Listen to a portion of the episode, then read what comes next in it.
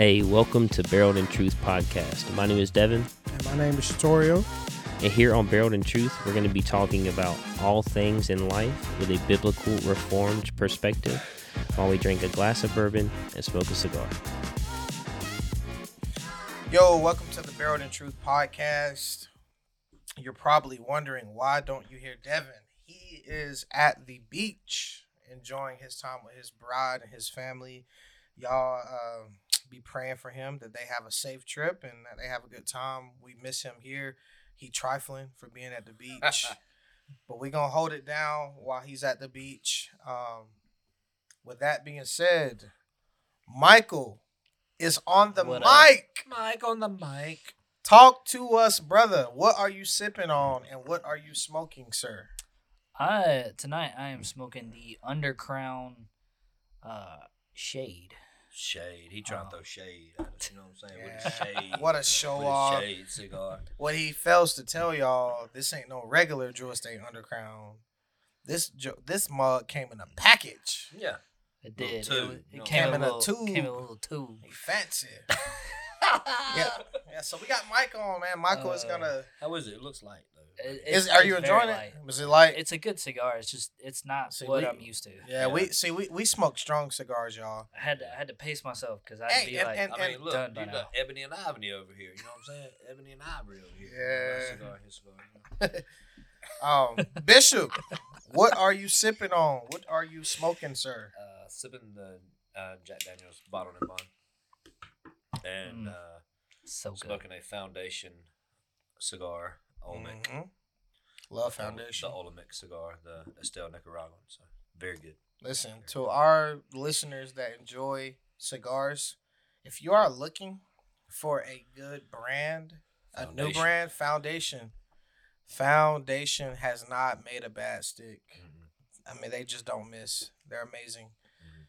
Um, I am I am enjoying a a Fuente, courtesy of Michael. Um, I wasn't able to go pick up a stick because my bride she worked in Columbia all day today, and that's about two and a half hours from where we live for um some uh, certification of her job because she make big money. Yeah, I'm. I'm about to be a sugar baby up in here. She make big money. She making more money than me right now. She killing it. Um, I'm proud of her. Love you, babe, if you listen. Um, and I am also enjoying some Jack Daniels Bonded, which was the was voted the number one bottle It was the whiskey of the year last year. whiskey Yeah. of the year last year, 2022. 2022. Mm. Yeah. So Don't be hating on it. yeah, It's don't good. be hating. It's good. that being said, today, Michael got us on that. I know. yeah, Michael did. Shout out to Michael. Hey, you tried to steal Um, my bottle. I did try to steal your bottle at the Men's I was like, I'm just gonna take this. He did. It's part of my package deal for smoking. Package deal, yeah, yeah, at the uh, men's retreat. So, if you guys don't know, we are in the month of October, and so for the month of October, it is a very special month. Um, especially if you are a Christian, um, you attend church, um, you know church history.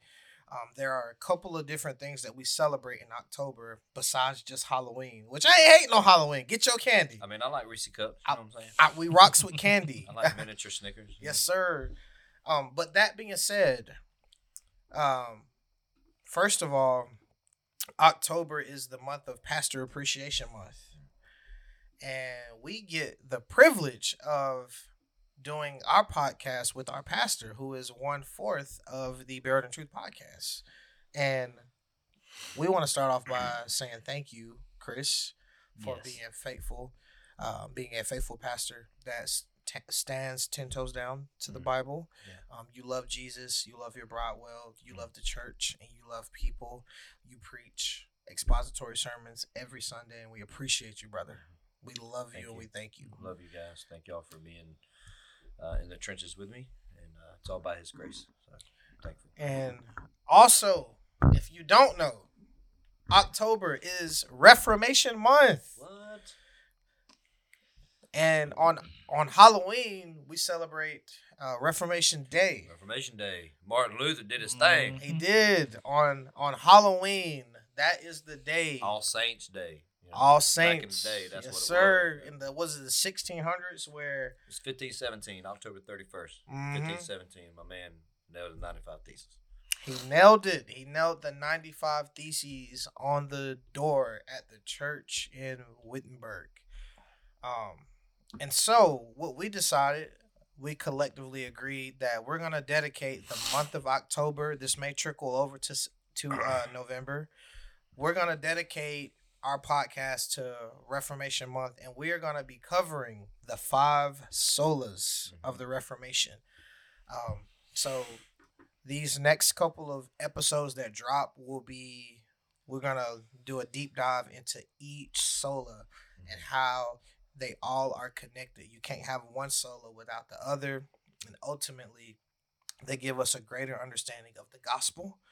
Um, and so we're gonna be discussing that. And so, just to give you guys a overview, um, we're gonna be discussing the first sola, which is sola scriptura. Mm-hmm. Um, these are Latin phrases that were coined um, by Martin Luther, which were spearheaded. So typically, when someone says um, they are reformed in their theology, they would typically hold to the five solas of the Reformation. That's kind of like that gateway to get it, get you in. Um, and obviously, they would be a Calvinist as well, which we will dedicate um, a time to go go through every uh, points in the tulip as well.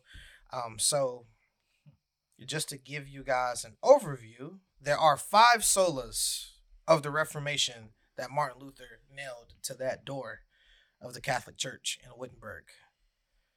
There is sola scriptura, which means scripture alone. Solus Christus, which means Christ alone. Mhm. Sola fide, which means faith alone. Sola gratia, which means grace alone. And then lastly, soli deo gloria, to the glory of God alone. And those are the Amen. five solas of the Reformation. Um, and so today we're going to be discussing sola scriptura. And we have a lot to say. A Yeah, lot to say because this is a important topic and I'm so excited.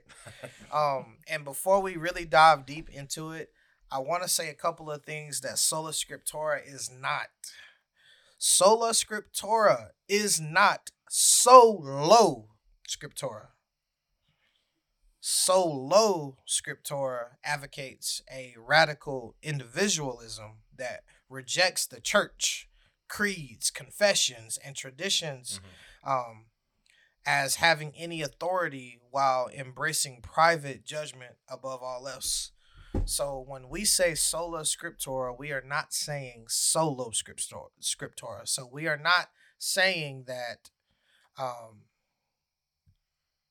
only the Bible, but we are saying that the Bible is the foundation by which our theology, you know, is Mhm. birthed upon. You know, we bring our theology and how we interpret the scripture from the Bible. Mhm. It's the sole authority. Yeah, sole authority. Everything else Yeah. submits to the authority of Christ, uh, Right. The, the Word of God in terms of what we what we study and what we think and what we preach. And A hundred percent. And even the reformers and Martin Luther himself would not subscribe to solo scriptura. They they would not say that um, you know, you guys hear sayings like no creed but Christ. Martin Luther would never say that. The reformers would never say that. Um, because as Christians that are going to be faithful to scripture, we look, we measure what church history has said Mhm. in regards to how we read scripture, how we approach doctrine, biblical doctrine. So we would look at what has uh, faithful um, church in church history, what has been faithful, what has been the consistent understanding of the text of scripture throughout church history. Mhm. Um, so I just wanted to make sure I made that abundantly clear as we dive into this topic. Um, so with that being said, Bishop, do you want to kick us off, sir? I mean, I can. You know, we we again we we we want to honor and recognize the the solas. You know, the Protestant Reformation. Luther wasn't after Protestantism. right. That was just what began to happen with Luther, and because when he when he decided to on October the thirty first, fifteen seventeen, Receipts. to nail the 95 Thesis. That was just a document that he wrote. It was published called The Disputation on the Power of Indulgences. Mm-hmm. That is what we call the 95 Thesis. And this document was just a series of ideas about Christianity. Now we got to remember Martin Luther was a was a monk, uh, and and he you know, had some law, uh, lawyer history and things like that. So he he was about debate and facts and and things like that. But he he published this document because he saw the more that he read the scriptures, the more he understood what was wrong with the church. Right. And there was some fundamental things Yeah. that that were happening within the church because what you believe you do and what you what you believe you practice Mama. and there was some deep theological errors, even heresies that were being uh, practiced by the what we would consider the Roman Catholic Church. Yep. And so, what he was doing, he wasn't necessarily picking a fight; he was inviting conversation, which turned into Yeah. a fight. Yeah, man, he stood ten toes. He stood ten toes on the Bible. We can learn from Martin Luther that standing ten toes on the Bible will possibly get you into some stuff. Right, because these ideas were were controversial only because they contradicted the Catholic Church's teachings. Correct. which you know and that goes all the way back to constantine which i think it was around 425 somewhere around in there where constantine uh, it may have been been earlier where when when when he was converted to christianity so he decided to make christianity the official religion of rome Mm-hmm. and and his purpose in that was um, because he believed in the power of the gospel and he believed in what what God had done in his life and you know the exclusivity of Jesus and all those things and the power of the church and the power of the gospel and the message and I, I don't want to necessarily question his his noble intentions but because what he was trying to do was end persecution. Yes. and and in that what began to happen was this this marriage between the church and the state. And when when the church and the state became married so to speak uh, it over time began to corrupt both of them the state corrupted the church Yes. and it became about power Mm-hmm. prestige Yeah. riches, Yep. uh, a building of, of of earthly kingdoms rather than promoting the the the heavenly kingdom and the kingdom of God. Yep. And so you know that lasted for centuries, Yes. and they withheld the scriptures. You know, you can go all the way back to the the council that accepted the present New Testament as we have it, with the twenty seven books of the New Testament, uh, was kind of hammered out at the Synod of Hippo, and that was We in got- three ninety three. We got receipts. I love And, receipt you know they they canonized they understood these letters had been circulating for for 300 years uh, uh, around churches the writings of the apostles they were being copied they were being uh, uh, circulated uh, they already had the, the the whole of the old testament which Mhm. you obviously preach christ from the old testament because jesus himself did that the apostle paul did that understood that when he would go into synagogues he would say that jesus is the fulfillment of your bible Yep.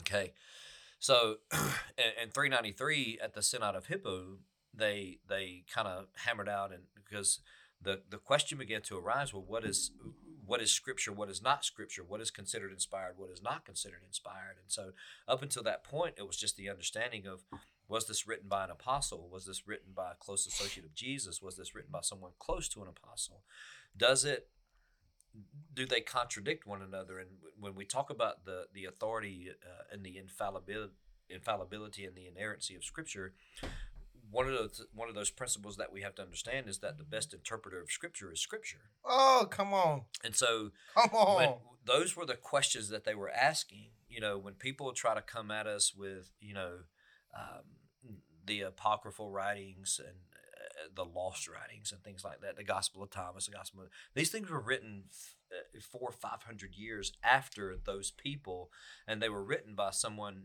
who were just trying to write from the point of view and the perspective of Thomas. yeah. It wasn't Thomas himself that was writing That's right. uh, you know, and so the the early church kind of hammered that out for us. hmm Which And is why so we go back to church history. we go we go, you have to go through church history uh, because they gave us what we would understand as the inspired word of God. Yeah, correct. And I would think that So God God's providence and his hand was over that protecting his word. yeah. So the the Reformation obviously began on October 31, 1517 when Martin Luther decided to go toe to toe with the very powerful Roman Catholic Church. Yep. And again, he was more so inviting conversation and debate more so than picking a fight Yep. but he would ultimately, you know, give his life for that cause because he understood the importance of the Word of God. And what he was saying is that the church is not practicing the scriptures. And they were able to do that because they withheld the scriptures from the the the, the common person. They wouldn't allow the common person to get a copy of the scriptures. They held it near and dear.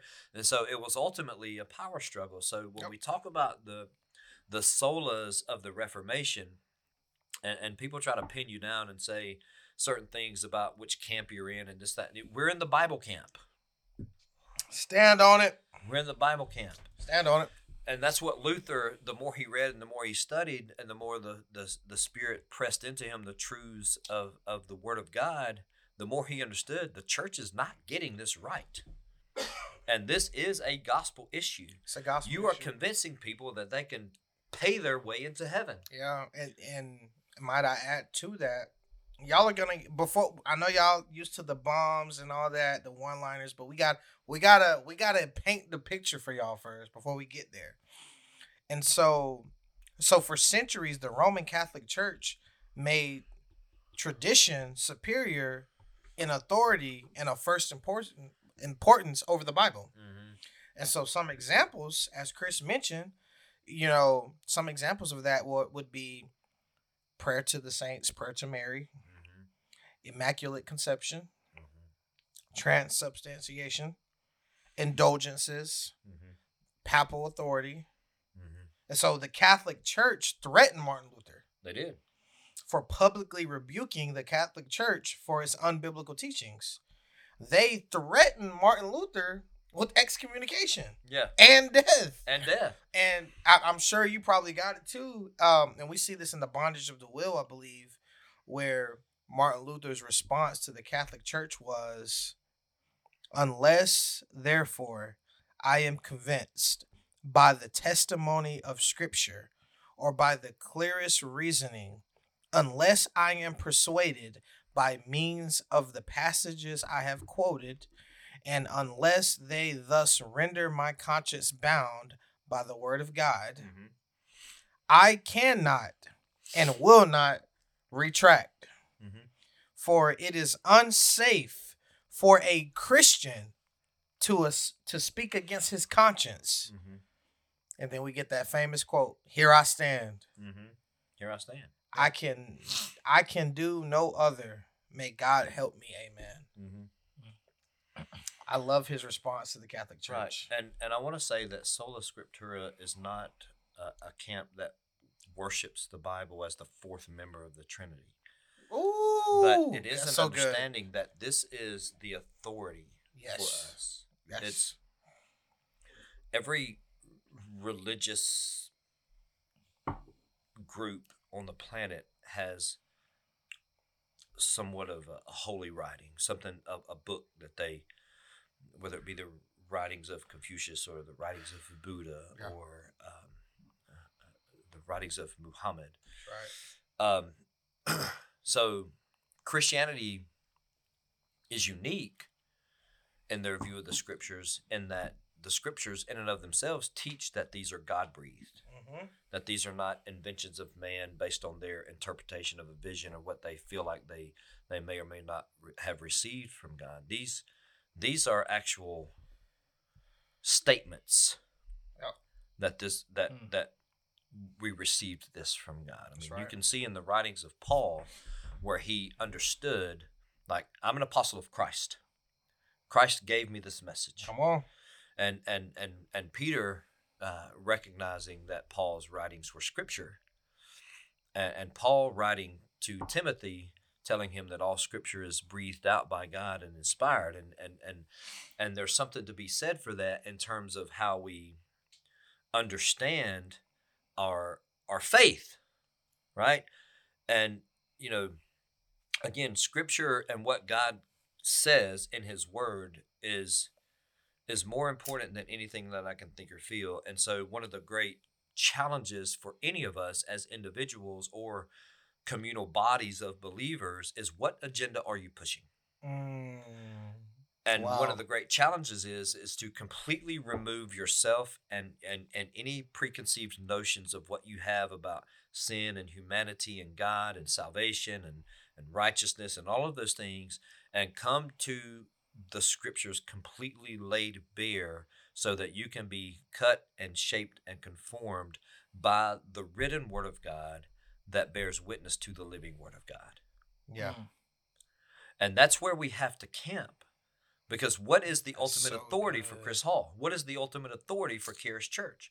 That's so good. Well, Oh it's gosh. Jesus, Wow. But but how do I how can I even know about Jesus? Mm. we have to go to the word. We know it by what God has revealed to us in his word. Yeah, and sola scriptura would be directly linked to the sufficiency of scripture. Correct. The inerrancy and the infallibility of the word of God. I mean, there's nothing that needs to be added. There's nothing that can be taken away. It's complete, it's sufficient. We can talk all day long about speculative theology and what God did or didn't say. We know what he did say. And we know what he did say, and it got hammered out in the early church for us. And we have the Bible, the best selling book of all time. Come on. Mm. And we got so many Christian camps who want to take one or two verses or one or two passages and run away with it and, and completely ultimately pervert the gospel because their agenda is ultimately not Jesus Yeah. and what God has revealed about himself and humanity Yeah. and his redemptive work centered on his son Jesus Christ and his purpose to save us in that. And so, good. So we good. have to have what is the ultimate authority for you as a believer? Yes. Is it because I mean I had conversations with people who grew up in the Bible Belt Mm-hmm. and say, "Well, I was taught this my entire life." Right. That doesn't make it right. At all. That doesn't make it right. Well, So- so what what your mama and your auntie and them taught you don't matter if it don't if it doesn't well, they were hold so weight. sincere. Well, people can be sincerely wrong. I've been sincerely wrong Facts. in I my have. life, and, Facts. and, and and e- even in my ministry. yeah. I've I've misrepresented the scriptures at time because of certain camps that I was in and denominational Yep. affiliations where where I was pressing into scripture things that that were erroneous rather than allowing scripture to lay me bare and press into me what was ultimate truth. Yeah. And and and the scriptures are ultimate truth and and so again it's it's the idea of as believers and and followers of Jesus Christ. I mean, obviously, Jesus quoted the Old Testament a lot. The the Old Testament was the apostles' New Testament. It was the foundation Yeah. for them. It was the ultimate foundation.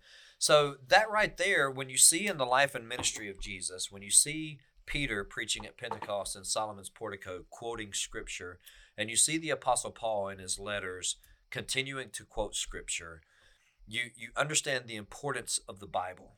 You see Peter again recognizing the writings of Paul as as inspired, as scripture. He's equating that to the Old Testament. Yeah. You know, and it's not like they were texting one another and blogging for one another. They just understood this is all being spirit led. That's right. You know, there was no competition between Peter and Paul. No. The commonality for them was the ultimate what was the the power of the gospel and their understanding of what God was doing in and through them Yeah. um, to write these things. Yes. So again, the, the so Roman good. Catholic Church so felt like they were so arrogant and so bloodthirsty for power, they were standing as the intermediary between the person and God rather than understanding the the the mediator is Jesus. Yeah. And they were withholding the scriptures because if they could do that, they could convince them that the scripture says anything. Yeah. So the Roman Catholic Church essentially dictated what was valid in script. They they were trying to validate what was you know they were they were essentially trying to be the voice that validated what's scripture and what's not. rather than sitting under scripture Exactly. and letting scripture be their final authority for faith and practice. hmm Um, you know, and, and I love what you said there. You, you said a handful there that I hope our listeners really are chewing on. You know, as Christians, the, the topic of scripture alone is so important because what's our final authority? The Bible. The Bible has to be the final authority. Right. It has to be the final authority for how we live our life. We need to make great again the phrase, what does the Bible say? What does the Bible say? Again, when you know You don't graduate from that. You don't graduate from that, and we need to get away from the the silly notion in Western culture that the Bible is Golden Corral. The Bible is not a buffet. Come on. I don't get to hmm. flip through the pages of Scripture and only consume what is palatable to me. Come on, bro. You know, it's all for me. Yeah, I mean that's, I have to chew and eat on. on all of it. Yeah. And, and and all of it has to be interpreted through the lens of the gospel and Jesus Christ because that's what Jesus himself taught. yeah. This is a gospel issue. It is a gospel a issue. gospel How do you 100%. interpret and view the scriptures? How do you Yeah, interpret law? How do you how do you interpret uh, law And in law and light of gospel, grace? yeah. you know, what do you do with that? Are you teaching personal preference as doctrine? Ooh, You got to check your heart on that because Come Jesus himself had some things to say about that. And Jesus said, if you are teaching your tradition as the doctrine of God and the commandment of God, you are honoring him with your lips, but your hearts are far from him. And you can package yourself how uh, as spiritual as you want to on Sunday morning and Monday through Saturday because you're quoting the Bible and you're thumping your KJV or whichever version of the Bible that you do. But if you are equating your personal preference to the Word of God and it's not equal to the Word of God, you're putting Yeah. yourself in the place of God and you are no different than the Roman Catholic Church that needed Reformation, which is what caused Martin Luther to do what he did on October 31, 1517. correct, Mm. and, and and furthermore, how I feel or what I think cannot triumph what the Bible says. No, because we live in this post Christian, subsequent to post modernity world that we make ourselves the authority, which is the height of, of, of human arrogance and humanism. Come on, Chris. I know. of that I know better, Chris. Come on. Yeah, Oh, I know better than the Apostle Paul who suffered and died It's, for Jesus. it's my world. You're just Yeah, living in it. I know better than the Apostle John, who was they attempted to boil alive and they couldn't kill him, so they just put him on an island to die. Ooh. Yikes. Know more than Peter, who was crucified upside down for his faith. Yikes. And I just refuse to suffer because I have a different theology of su- suffering because I'm a Westerner. So I'm going to take different passages of. Scripture and try to cram that into my Western Yeah. ideology rather than having my Western ideology transformed by the power and the truth of the Word of God. I, I and I I want to pause you there because I love what you said because we it, getting that order right is critical. It Mhm. is crucial and critical for the believer. We and because it impacts our worldview. Mhm. Every everyone has a worldview. Mhm. You know, as we you know, I knew that we were approaching this topic for a couple of weeks, and I was actually chewing on this even while I was in Atlanta for G three, and I was just thinking, man, like every human being has a worldview. Everyone has a worldview by which they view everything. So for the Christian, our worldview has to be from Scripture. Mhm. Scripture dictates how we view everything. That's why I love 2 Timothy 3.16, where the Apostle Paul says, all Scripture is breathed out by God Mhm. and profitable for teaching, for reproof, for correction, and for training in righteousness, that the man of God may be complete, equipped for every good work. Mhm. The Bible is sufficient. I think that, and I would I would say, Chris, that for a lot of Christians, especially in the South, they don't have a problem with the inerrancy of Scripture. Mhm. They have a problem with the sufficiency of Scripture. Because the Agreed. because if you hold to the sufficiency of Scripture, then what you are essentially saying is that the Scriptures is sufficient for every area of life Mhm. They don't have no problem standing on the Bible, but they have a problem with saying, okay, what the Bible says is sufficient for how I am in my marriage, how I am as a husband, as a wife, Mhm. as a employee, as a business owner, as a church member, you know, as as a lay of the land, you know, Right. when you start holding to the sufficiency of scripture, Mhm. Sum, submitting to government, governing authorities, Mhm. you know, suffering well, enduring persecution, praying for your enemies, loving your enemies, turning the other cheek. Those are the areas of scripture that they don't recognize the authority and the sufficiency of. They just reduce their view of the scriptures down to John 3.16 and, and Exodus 20 and the Ten Commandments. oh, And, and so if you do that, you're, what? you're you're having a very simplistic view of the scriptures and you're completely missing out on the authority of the scriptures that that affects the whole of who you are my my my. right Mm. so you know the sola scriptura uh, is the formal principle of the reformation because when luther nailed the 95 thesis to the the door of all saints church uh, in wittenberg germany in 1517 he did so with the understanding that scripture has authority Yeah. The church doesn't hold the authority Mm. the church sits under the authority of the word of god Yeah, we sit under Mm. the Bible. Yes, that's right. And so, Oh, so good. when we when we view it that way, we are believing that uh, only Scripture, because it is God's inspired word, is our inerrant, sufficient, and final authority for the church. So, the basis of sola scriptura is the Scripture's inspired nature, because Paul said that in 2 Timothy three sixteen to seventeen. What? All Scripture is breathed out. I know you probably had that pulled up earlier. Oh yeah, I did. Second Timothy. That cannot be said of church tradition. Mm. Church tradition does not hold authority. Right. Church tradition had better well sit under the authority Yeah. Mm. of the scriptures. Yeah, we have to. We have to. Um, so church councils are important, authors are important, commentaries are important. Hundred percent. But ultimately, again, what is the motive and what's the agenda? When I'm reading an author, listening to a pastor, hear a podcast or a sermon clip, or picking up a book to read, I am going to hold that accountable to what the scriptures say. And what is your agenda? What are you pushing here? What are you driving at? Yeah. Because if you're pushing a prosperity gospel, you're not sitting under the authority of the scriptures. And if you're preaching a ethnical gospel, you're not Mhm. sitting under the authority of Scripture. Right. Yeah, if you're there. if you're if you're if you're trying to make the scriptures fit with the zeitgeist of the culture that Yep. you're in at the time, you're not sitting under the authority of scripture. You're th- sitting under the authority of self and culture. Wow, so good. And you're allowing culture and self to influence the scriptures rather than scriptures to influence culture and self. Yeah, and, and, if, if, and if the scriptures are not your final authority, you get to do whatever you want, man. Mhm. I mean, just on a very practical level. Like when I look at my life as a pastor, as a husband, I have to ask myself, okay, what does the Bible say?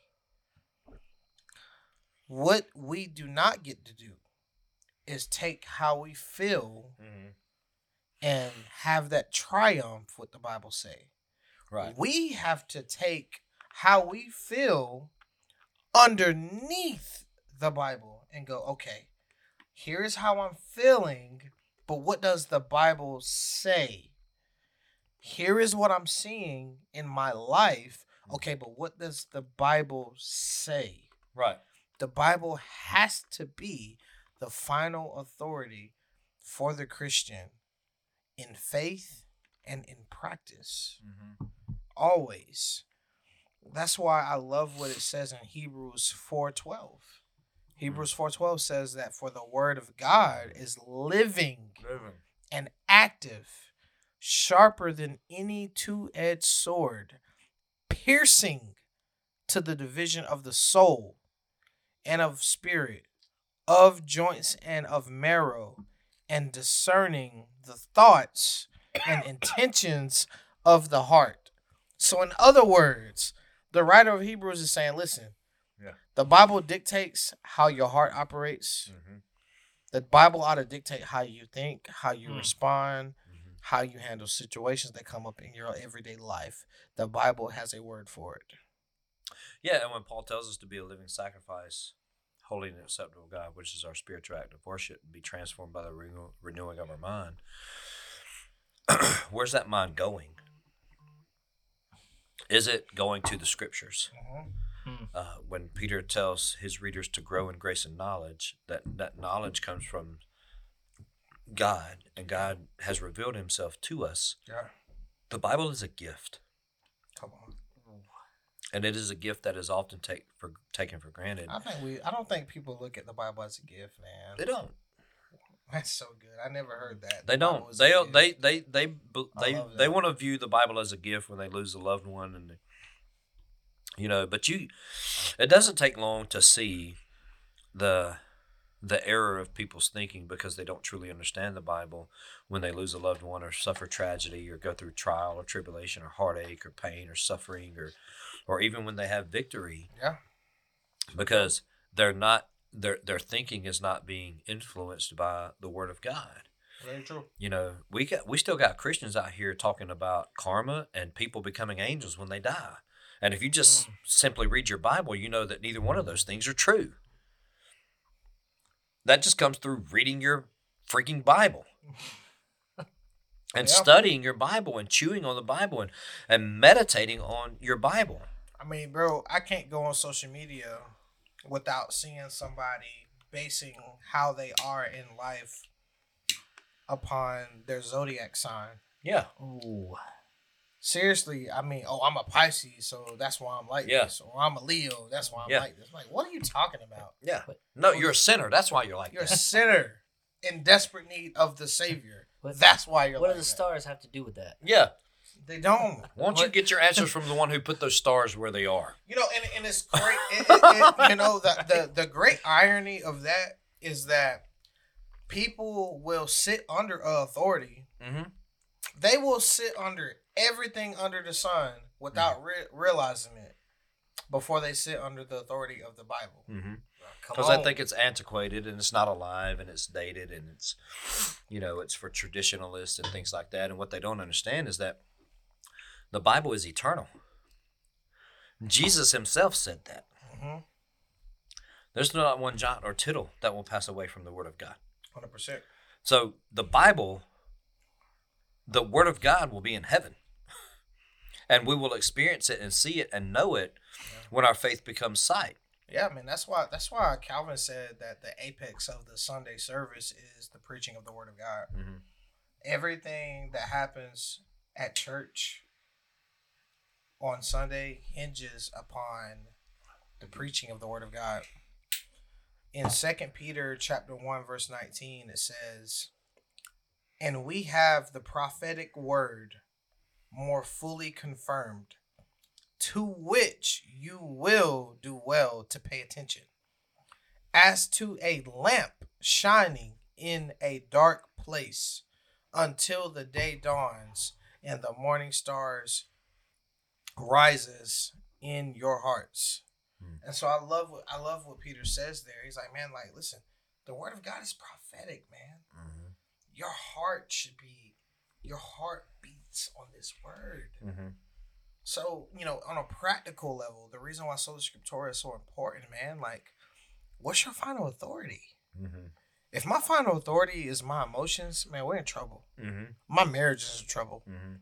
My life is in If it's culture, you're in trouble. If it, if it is cultural, If it's athletes, Oh, celebrities, politicians, political camps, friends and family who are t- just telling you to follow your heart because they don't understand Jeremiah 17 9 uh, and other passages of scripture that talk about the human heart. So they're, they're just biblically illiterate. yeah, And again, we. We, we want to pick and choose when the Bible is appropriate for us and when, when it's not. And you it's impossible it's impossible to know Christ apart from his word. yeah, you can't. Yeah, and you know, I hear a lot of I hear a lot of talk where it's like, um, you know, the Bible, what the Bible says, does not triumph with you know Jesus. I'm like, man, you don't know about Jesus without Scripture. Right. You can't develop a fundamental understanding of who your Jesus is without the scriptures. Well, I love these people that say, "Well, I'm just a red letter Christian." Well, the Apostle Paul wasn't. no creed but Christ, Chris. No the Apostle Paul wasn't a red letter Christian. the disciples weren't red letter Christians. They suffered more than for the cause of Christ than you ever will. Yeah, and there for the for the apostles, their New Testament was the Old Testament. Correct. Uh, I, I want to make sure we make that abundantly clear. Jesus wasn't a, a red letter Christian. How many times did he quote the Old Testament? A lot. Oh. In fact, D.A. Carson has a book where he the, the whole book is like how Jesus and the apostles build and form their theology from the Old Testament. Right. And and again, when people act like theology isn't important, they they don't understand the moment the moment you speak about God, you're, doing speaking theo- theologically. Yeah. Everybody's moment- a theologian. Right. The moment you Everyone. try to spout off any any sort of thought process about humanity or the state of the world or the human heart or eternity, heaven or hell or the afterlife, our relationship to God as a creator, you're you're speaking theologically. Well, Yeah. where is that theology coming from? Yeah. Facts. And and again, is it coming from self? Is it coming from how you were raised? Is it coming from preconceived notions? Is it coming from human emotion and what you think is right and what you think is fair? Um, because the scripture has some things to say about that, which again is why you need to to sit under the authority of the scriptures so that the scriptures can transform the renewing of your mind so that you can fully understand because Jesus said those who worship God must worship him in spirit and truth. Yeah.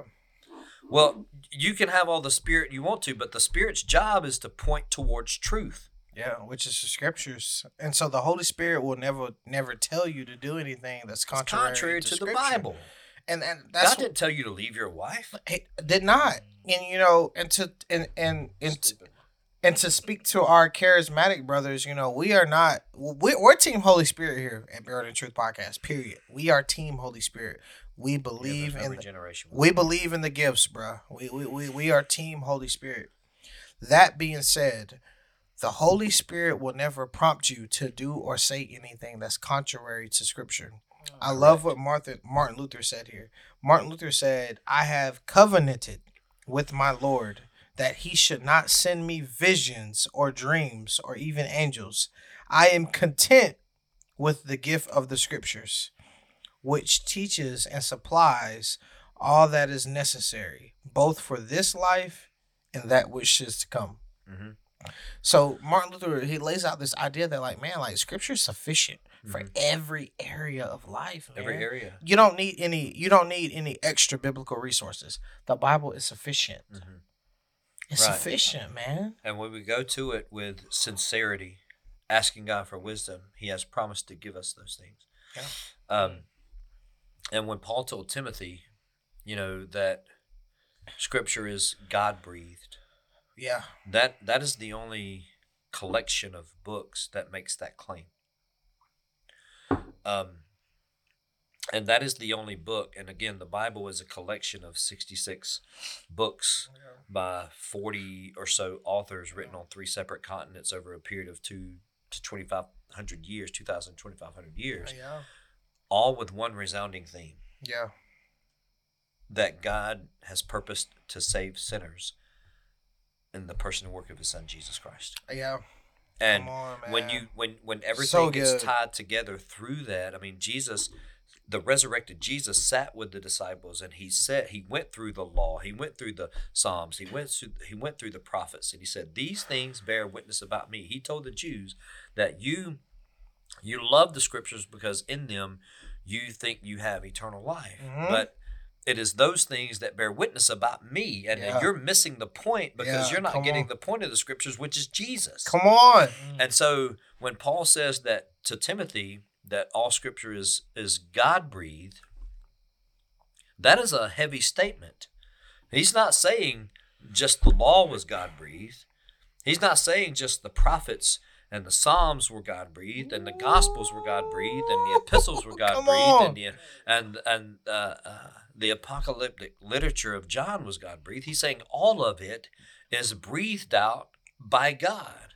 Yeah. So sola scriptura means that only Scripture is our sufficient authority. Yeah. So that if I I cannot take every thought captive to Christ if I'm not taking it captive to Scripture, Boy, which is what Paul said, What? right? What? Right, Oh, So that's what the apostle Paul said to the church in Corinth, right? If if I'm going to take every thought captive to Jesus, I have to take every thought captive to his word. And again, the Bible is the written word that bears witness to the living word. and also, God. and and we see in the Gospels that this is the, this is how Jesus lived his life and did his Yeah. ministry.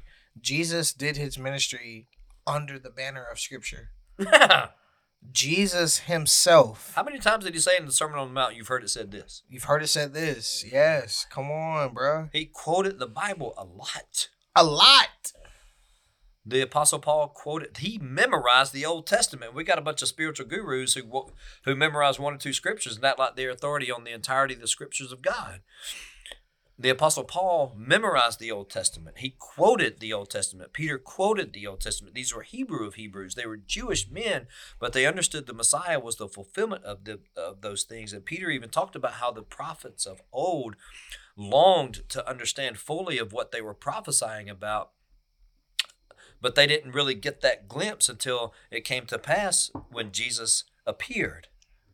And they were they were writing in light of those things under the inspiration of the Holy Spirit to believers so that God could form his holy scriptures and complete them as sufficient for the church universal because the Bible is not unique to any culture, it's not unique to any race, it's not unique to any socioeconomic class. It is unique to all of us. And we all need to sit under the authority in the scriptures Come of the word on, because it has talk. something to say to each and every one of you, Talk. whether you're white, black, Hispanic, Latina, whatever you are, Italian, whether you're rich, whether you're poor, whether you're middle class, whether you're Republican or you're Democrat, the Bible has something to say to you. There is no Mm. ethical or social status bias. The in Bible scripture. isn't the white. There's there's no no white people wrote the Bible. It's not the Oh. it's not the book of the white Man, man. you got time today. You must The- got it's time not- today. come on. You It's got not time the today. book of the white man. Yeah, you got time today. it's yeah, you it's got it's time. it's the book of of uh, for for everyone who who wants to understand the story of who God is, how Who He has revealed is. Himself Yeah, to yeah, yeah. humanity, how we got here. Come on, Bishop. what is the purpose for humanity? Yes. and what is the purpose of salvation? preach. Right, that's what the Bible does for us. Yeah. And that is why we hold the Bible in such high regard. I'm not going to get up and read more newspaper clippings and social media articles and everything else more than I read the Bible.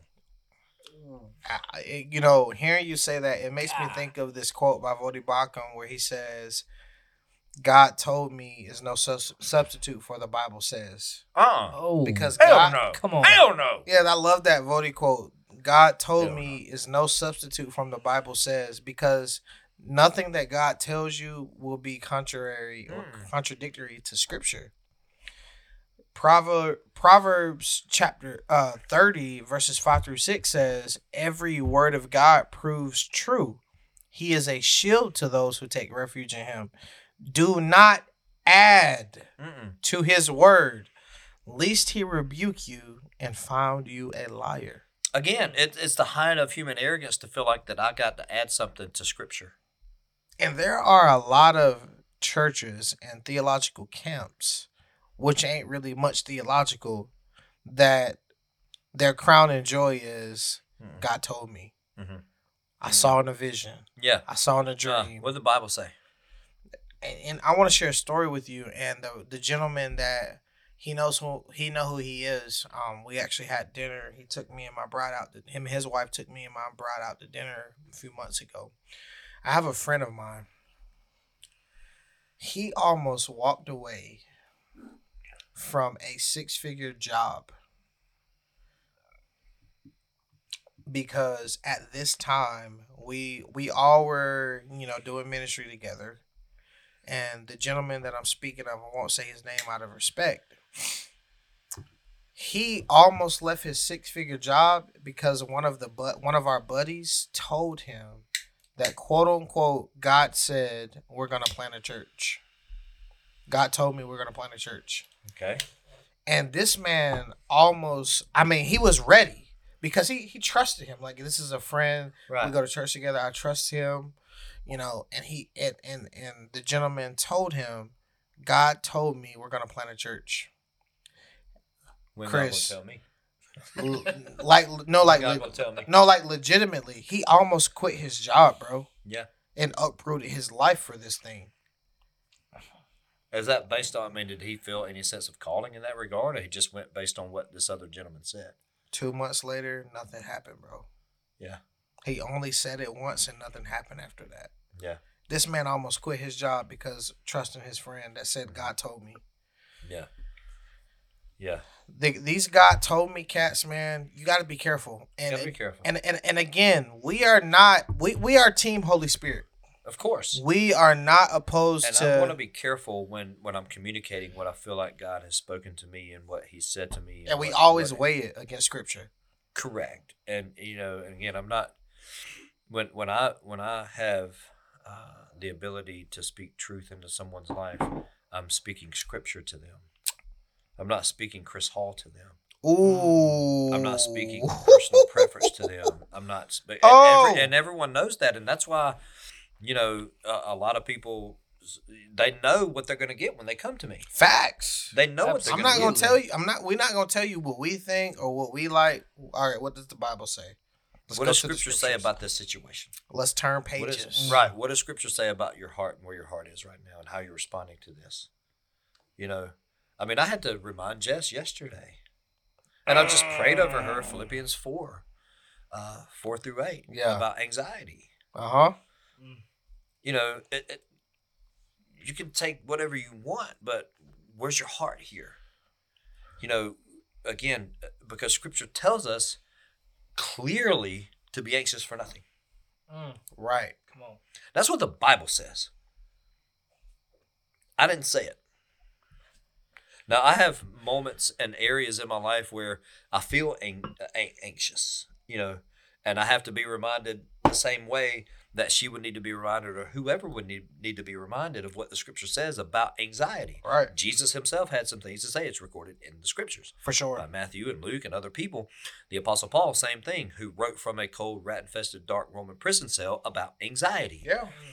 And and so, you know, I said, I'm praying this over you. These verses, meditate on this. You're praying Scripture over your wife. Yes. Yes. Come on, I'm man. not, I'm not praying what, what, what I what I think and what I feel. You ain't praying the cultural cues, man. so you know again and i think that that's another area of, of of weight for the scriptures is when we when we pray the scriptures over situations because we're, what we're doing is we're we're we're banking on the promises of god Oh, I just hit him with my hat, y'all. If y'all didn't hear that, I hope I hope the mic caught that. I, So- I just I just smacked that joker with my hat. so because the the scriptures are sufficient and they're god breathed Uh huh. they are what paul said are profitable Oh for my my my. so Can I speak in tongues or something, man? So So you you can- preaching right now, bro. so you can't you can't have teaching that is profitable for the people of god without the word of god Ooh. Okay. Why they do it? that is profitable for teaching, for reproof, for correction, and for training in righteousness. Oh my my. that the man of God, that the Mhm. person, the believer, Come on. the pastor, may be complete and equipped for every good work. And you will never be complete and you will never be growing in your faith and you will not be prepared for good works. This is which is what God saved you ultimately for, because we're his workmanship created in Christ Jesus before the foundation of the world for good works. That's Ephesians 2:10. So ultimately we're not just saved from, we're saved to. And we are not equipped for those good works without the foundation of the word of God in our hearts and our lives.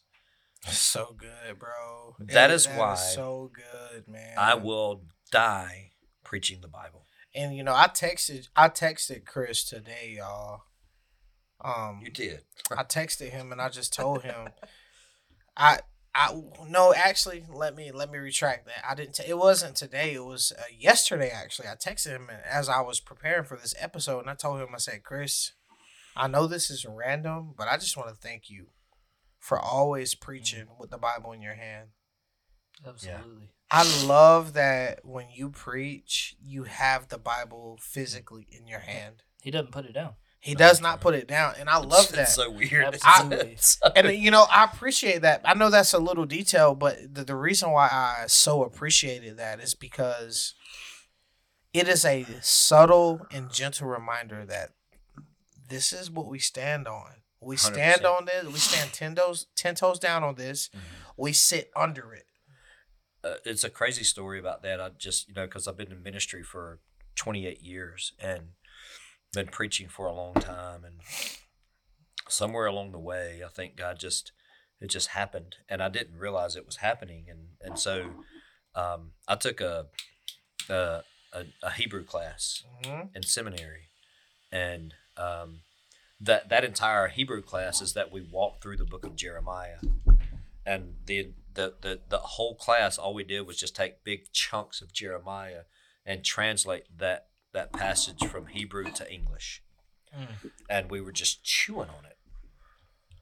And so, part of our final exam was, and we showed up the last day of class thinking we wasn't taking a test or doing anything. We felt like we were just turning in some some assignments and we were going to be on our way right and and um, what part of part of the assignment was to put together ten sermon outlines based on your the translation of ten different passages. oh wow Okay, what book so- were y'all doing It was Jeremiah. Jeremiah. With Jeremiah. and Hey, so we get had some Hebrew we had, in. we had spent the entire semester translating passages from Hebrew to English, chewing on them, talking about them, writing little essays. i and can't stuff wait like to do that i'm And so, so- glad i'm in school now Dr. Brantley was his name, and he had been studying Hebrew for thirty years, and so. wow Um, it's incredible you know you're in seminary and you you show up with your coursework and your bible and and i had like again it was it was something that hadn't been brought to my attention and something that i didn't really think about it was just something that i did and this was a class of we had we had extension sites that were videoed in okay so we had three or four other campuses that we were videoing in and um, we probably had 15 or 20 guys in there hmm and so we got there, and Dr. Brantley said, "All right, get your best best outline out. You guys are preaching a sermon today." Ooh. did you have one ready Oh, come on. I mean, I had outlines, You had some. so I had some just stuff picked cooked one. up. So I just what passages you picked? I don't even remember. Hey, Uh, I would and- love to be a uh, fly so- on the wall. And so, like, everybody's looking around, like, "Oh, you know what I'm saying?" We- can, we're can you please today. try to like find that? I want to see what you preached. I, I probably got it in my notes that is somewhere. amazing. But um, so I mean, it came time for for me to get up and and I preached my sermon and uh, and he you know he held us to about twenty minutes a piece, twenty to thirty minutes a piece, you know, and uh, was it a three point sermon, Chris? pretty much. I mean, that's he wanted us to do outlines Yeah. that way. It was a Baptist seminary, so the Baptist creed is three points Three in a points poem. in a poem. Yeah, and so- sir. um, Hey, I, I'm guilty. I hey, wasn't much for That's poetry. how I preach, man. I ain't gonna But- lie. I, I normally like to have points. But make your points, you know. But but when I preached my sermon and I sat down, Dr. Brantley said, "Did y'all notice anything about Chris?" And people were just kind of like, you know, well, this or that. And he said, he never put his Bible down. And that's a testimony to how he views the scriptures. And this was probably this was Come pro- on, this was bro. probably in like 2008. I, and and bro, I.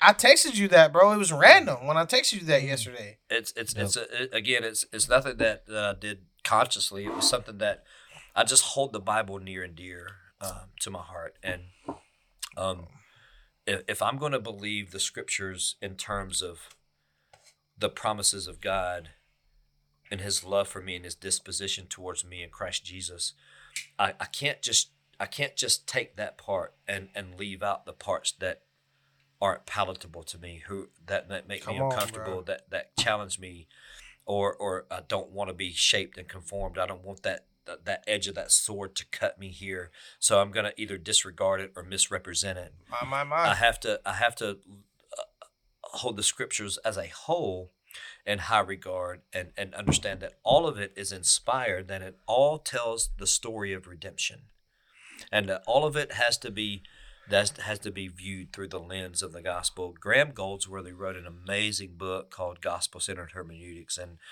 it's not. I know what book you're talking about. it's I've heard not that an easy read. I almost brought it. Almost brought it tonight because I had several Dude, things. why didn't you bring yeah, it? Yeah, I just. I, had- Bruh, I was like, we, man, we I'm gonna gonna do a dang, dang on part two to Sola Scriptura. I You was, playing? I was like, man, there's so much here, you know, You because I got it. so much highlighted. So, Please and tell me you got a quote. Oh, Yeah, um, but uh, essentially, man. what he was saying was that ultimately, what uh, uh, uh, again, he's just kind of saying what we've been saying in terms of what authority looks like for the believer. The the church doesn't hold the authority; the Bible does and that was the that was the need. There was a on. desperate need for reformation. yes. It, I mean, the church was so far gone and so corrupt and how they were representing salvation that the church was so arrogant and so bloodthirsty for power. They were literally holding the souls of men and women in their hands. I mean, the, the the Catholic Church took took position of canon. it did. Yeah, That's yeah. why they held the canon away from the people. They didn't want the people reading it for themselves because they were misrepresenting it. I love what Thomas Watson had to say. Puritan preacher Thomas Watson. He said, "Listen to this. This made me. This made me run a lap in my house. I can see him doing that I'm, I'm, too. I'm serious, bro. Ask- took his hat off and ran. bro, bro, ask Sarah, bro. I was, I was, man. When I was, when I was preparing for this episode, man, I was, I was reading. I was in my Logos doing research, and I was like, oh, this made me just shout. Listen to what Puritan preacher Thomas Watson says. The Scripture is the library of the Holy Ghost. What? Oh! Uh, come, the Come on, library of bruh. the Holy Ghost, bro. the the Scripture is the library of the Holy Ghost. Stop playing Holy with me. He goes on to say, The scripture is the library of the Holy Ghost. It is a pandect of divine knowledge, an exact model and platform of religion.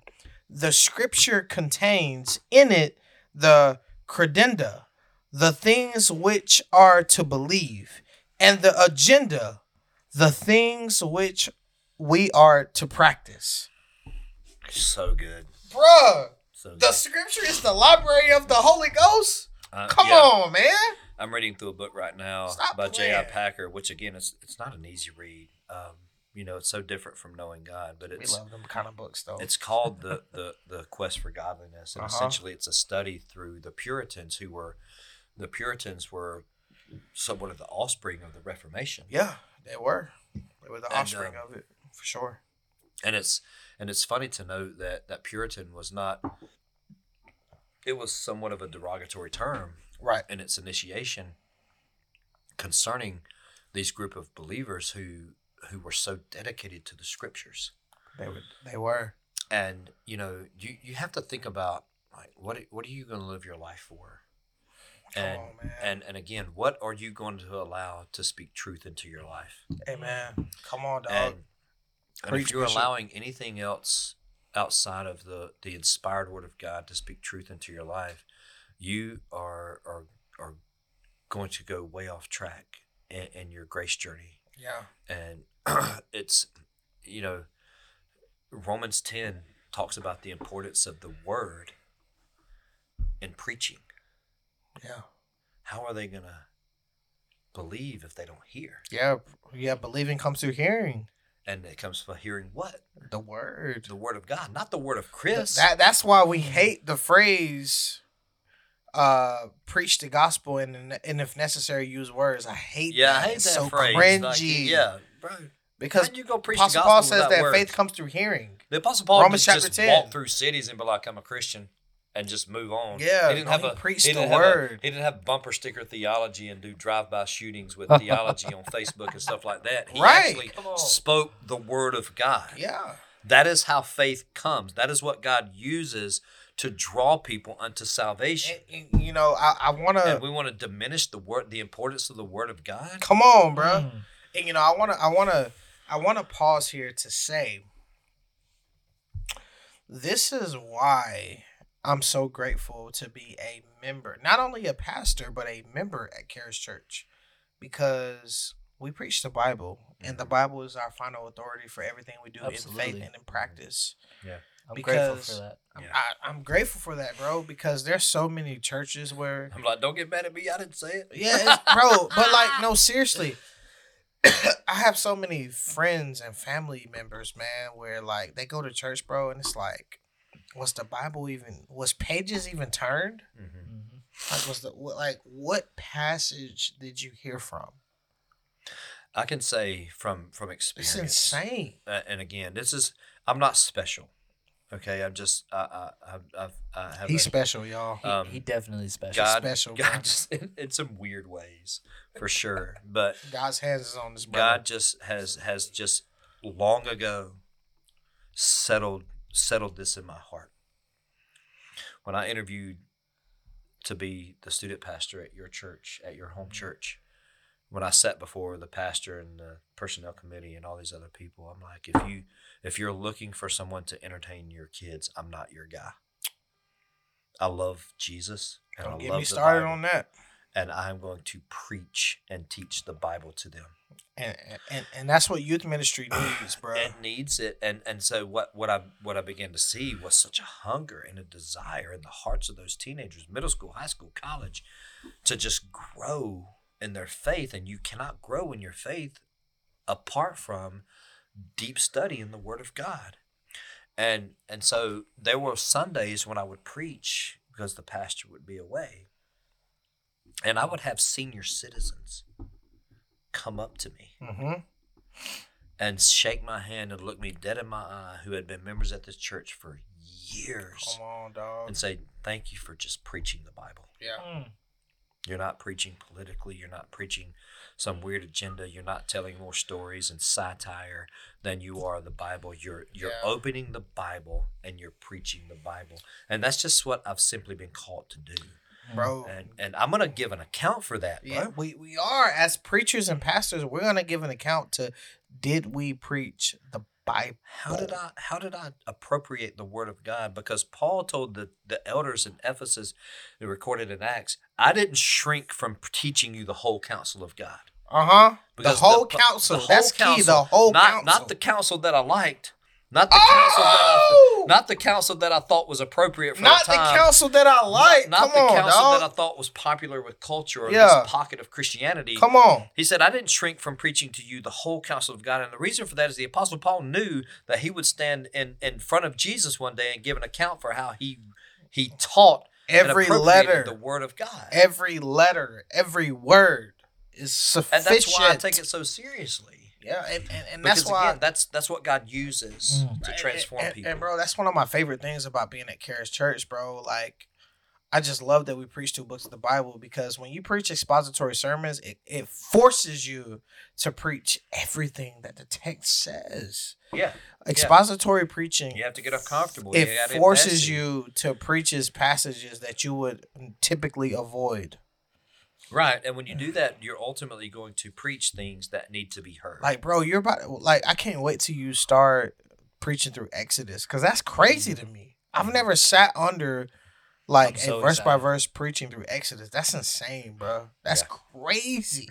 like what? yeah, I'm, yeah, I'm like, God, why, why, why are you gonna take me through that big, big old book? Bro, that's a big book like, we got, with a lot we to got say. so much there. For real, Uh, bro. Like but that you know the title of that sermon that series is going to be redemption set free to serve um, and so i'm i'm, I'm excited and redemption set forward, free to serve. yeah my, I'm- my, i'm my. looking forward to that so um, there's a belgic confession that that builds on what paul said in 2 timothy 3 um, fi- uh, fif- 16 and 17 the the belgians they get a lot of things right including beer but um, but Facts. they uh, there's a Belgic confession that says this uh, we believe that those holy scriptures fully contain the will of God and that whatsoever man ought to believe unto salvation is sufficiently taught therein so what that means is sola scriptura teaches us in the end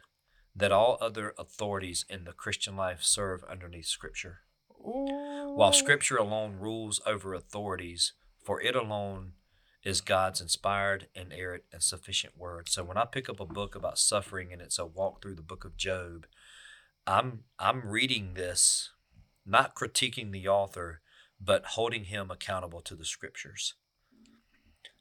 I- I- any author that I pick up, and and what and and so the people that I'm drawn to, in terms of teaching and preaching and writing, are people that I feel like share that same conviction about the Word of God. They're not. They're not.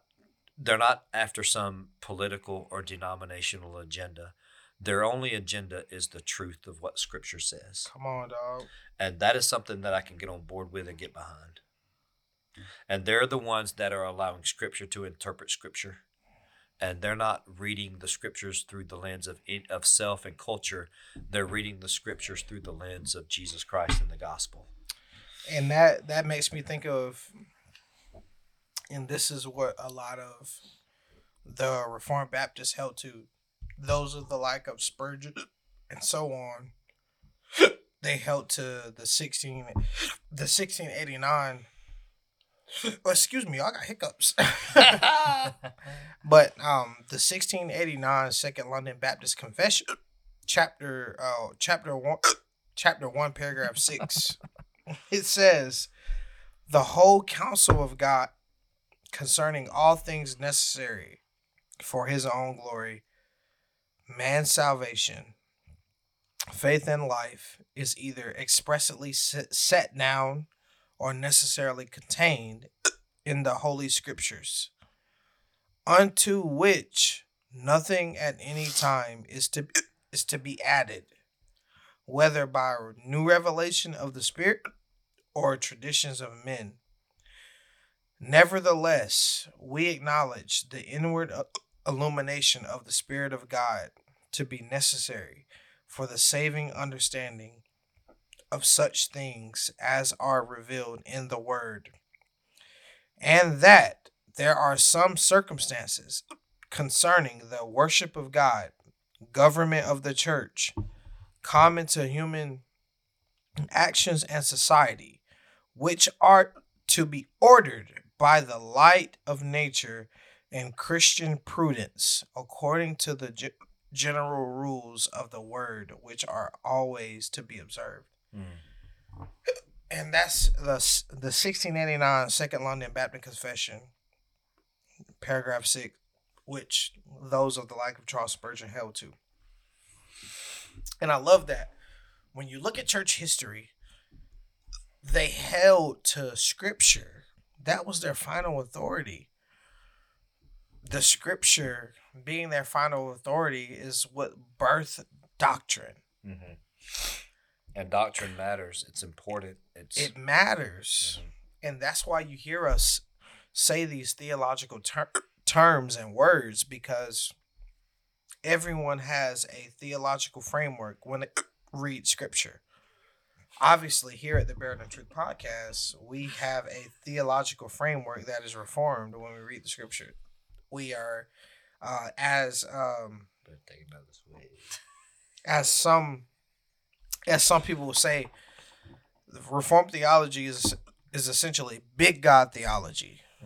Because god is big he's sovereign um and you know that's what we hold to. And so for me ma- man i'm just i got the hiccups y'all. I got the hiccups. I don't know why. i don't know why. Uh that's how you know you're drinking good bourbon when you got the hiccups. Real. but um you know i just man for me in my life how i lead my home it has to go back to the bible i just i have to always go back to what does the bible say i have to Yeah, yes. And And- again, we, we don't teach personal preference or we don't the, the Bible doesn't submit to me. I submit to the Bible. Oh And and Come again, on. the I bible had doesn't to- submit to me Yeah. i submit to the And I would just remember, you know, sitting. At, there, there have been times and moments in my life where, through tears, I've kind of repented and and um, said to God, you know, uh, uh, forgive me for misrepresenting your word. Uh, you know, whether I was caught up in some denominational culture or agenda, or uh, again being sincere, but being sincerely wrong, and not necessarily being heretical, but being just somewhat erroneous in how I'm how I'm how I'm presenting the word of God and not trying to be some more some, somewhat eisegetical rather than exegetical Mhm. to fit a cultural or a, or a time and place and circumstance uh, for the sake of hearers and, and, and somewhat affirmation denominationally rather than just you know again I, i'm glad that god freed me from the bondage of that because you know even paul told the galatian church when he's talking about the power of the gospel and if anyone preaches a different gospel let him be accursed which means let him be damned to hell he's going to hell right. um, because he said in that in that passage that if I seek to please men, I'm not a bondservant of Christ. So right. if it, you, you there's there's way too many p- people out there who are just hell bent on being people pleasers for the sake of numbers, for affirmation, for platform, for for fame, or even money. And what they're doing is they're not teaching the whole counsel of God. Uh, what they're doing is teaching a partial, uh, the partial counsel of God, based on their own personal preference or their own personal agenda, and ultimately leading people astray. And there's there's going to be accountability for that. Yep. And and again, 100%. I, I don't want to be that guy. And you know, my kids, you know, my wife, my close friends, and anyone who knows me, they know that when they get counsel from me or the way that I, you know, uh, Jess has told me in the quiet of our home at times, you know, thank you for standing firm on your belief in the scriptures Come, and on. and and allowing that not only to just the scriptures don't just affect the way that I preach, it affects the way that I live. It affects the way that I worship. It affects the way that I relate to uh, people, whether they be believers or non-believers. It the scriptures affect the way that I endure suffering or trial or uh, heartache and pain and all of it. You, I'm, I'm running back to the scriptures to see what the scriptures say about this particular incident or moment in my life. And the more that we chew and meditate on those things, the more that we're going to be equipped for good works, and the more we're going to be equipped for the things that God is is is testing us with. And I'm not going to be tossed to and fro. We live in a crazy, crazy, ever changing, fallen world. We live in a wicked world. We live in a narcissistic world. We live That's in right. a world that parades selfishness and, and, and, and, and applauds it as virtuous. We live in a world that, uh, that applauds perversity and, and, and, and perversity in human sexuality and pride and arrogance. And hmm we, we live in a world Come that, on, that applauds the love of money and, and all of those things. And the scriptures have a lot of things to say about those things. Come and, on. and the scriptures keep my heart in check and, and the scriptures keep me grounded and keep me being fr- from being tossed to and fro with every wind of doctrine so i test the spirits i'm going to test what you say i'm going to test when you're trying to speak truth into my life you better be coming with scripture Mm. or i'm going to it's i'm going to test it and, Yep. and and again that just comes through Absolutely. meditation and study and prayer, prayerful reflection of the scriptures. And um, you can't talk about the solas again. that- That's a good. That's the starting point. Is Yep. It- it- what does the scripture say? What is our authority? Because every other sola that we talk about, when we talk about solus solus Christus, we're going to be talking about scripture and what the scriptures say about Jesus. We can't know God and we can't know Jesus apart from what God has revealed to us in His Word. Yep. And that's why 100%. it's so important. Yep. And so that's a good. I mean, that's a good, good way to close uh, this episode. Um, next week, we will discuss sola Christus, solus Christus, which means Christ alone. Which I'm sure we will have a lot to say. Bro. A lot Jesus to had a lot to say. say. because Jesus ha- had a lot to say. So this is the first hmm. installment October, baby. in our October series on the Oktoberfest five and solas. Reformation. That's right, man. We gotta Pumpkin bring spice hey, and bro. everything nice. Hey, y'all, we gotta we gotta bring we gotta bring some Oktoberfest in here next week. Got We'll to. record. Got to. I need to be drinking an Mm. Oktoberfest next week. Look, Let's it, do it. Yuengling came out this year. It came out with an Oktoberfest. If I can find it, I'll bring it. We need Yeah, that. Sam Adams flavor. I need to be drinking an Oktoberfest next week. goes good with pizza. It does.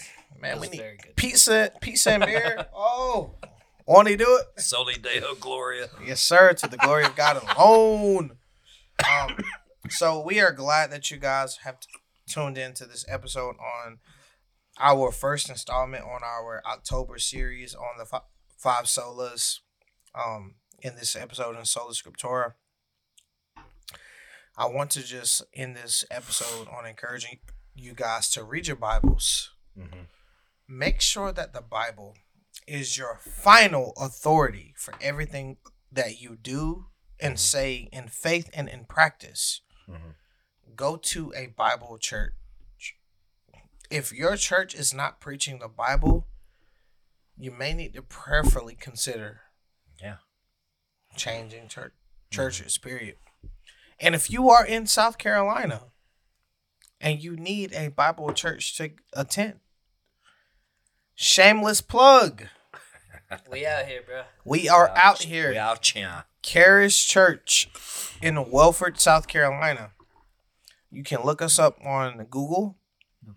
Charis Church in Wellford, South Carolina. Just- we are a Bible church.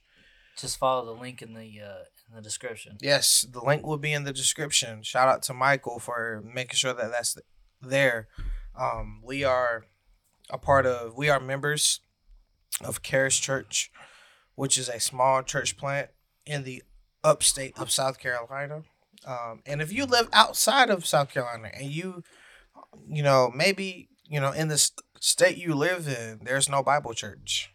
I want you to pray. pray about maybe moving.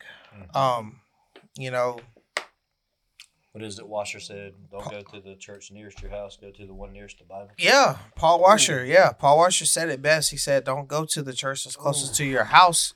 Go to the church that's closest to the Bible." And if you come to Charis Church, you're gonna get Bible. We are a Absolutely. Bible church. We sit under the authority of Scripture. We preach verse by verse through books of the Bible. Um, Pastor Chris he preaches expository sermons, so you're not blindsided. You're gonna you're gonna know what you're gonna get when you walk in. We are currently preaching through Galatians. Mhm. Yep. Knowing and we have we have most of it on YouTube right now. Yes, Charis um, Church, put us in the search box. Mhm. Um, Yep, look us up, Charis Church on YouTube. You can- subscribe to that too. By the way. please, please, absolutely. please subscribe to that and you can hear all of pastor chris's sermons. He preaches verse by verse through books of the bible. We are currently in galatians and then after galatians we're going to do a topical exposition on the church. Mhm. And then Yep. You're going to get some ecclesiology. We're going to talk about the church um, and then after we go through a series on the church we will be in the book of Ex- exodus which will probably take us two years three years maybe. It'll take a hot minute. it'll probably That's gonna take a it'll hot probably minute. we will probably spend the after we go through our series on the church we will probably spend three years in exodus. Um but, but that's what we do. We preach through the bible man. It takes time man to time. faithfully preach and to faithfully Always got time exegete. for the Bible. exactly. We have to faithfully exegete the scriptures. So we appreciate you guys guys for listening and i apologize for my hiccups Dude, it's funny.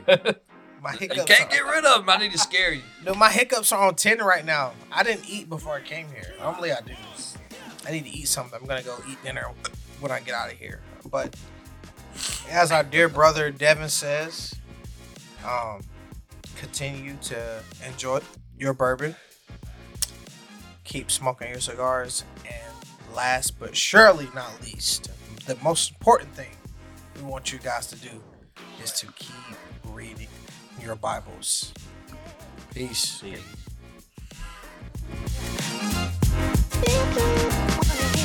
Yo.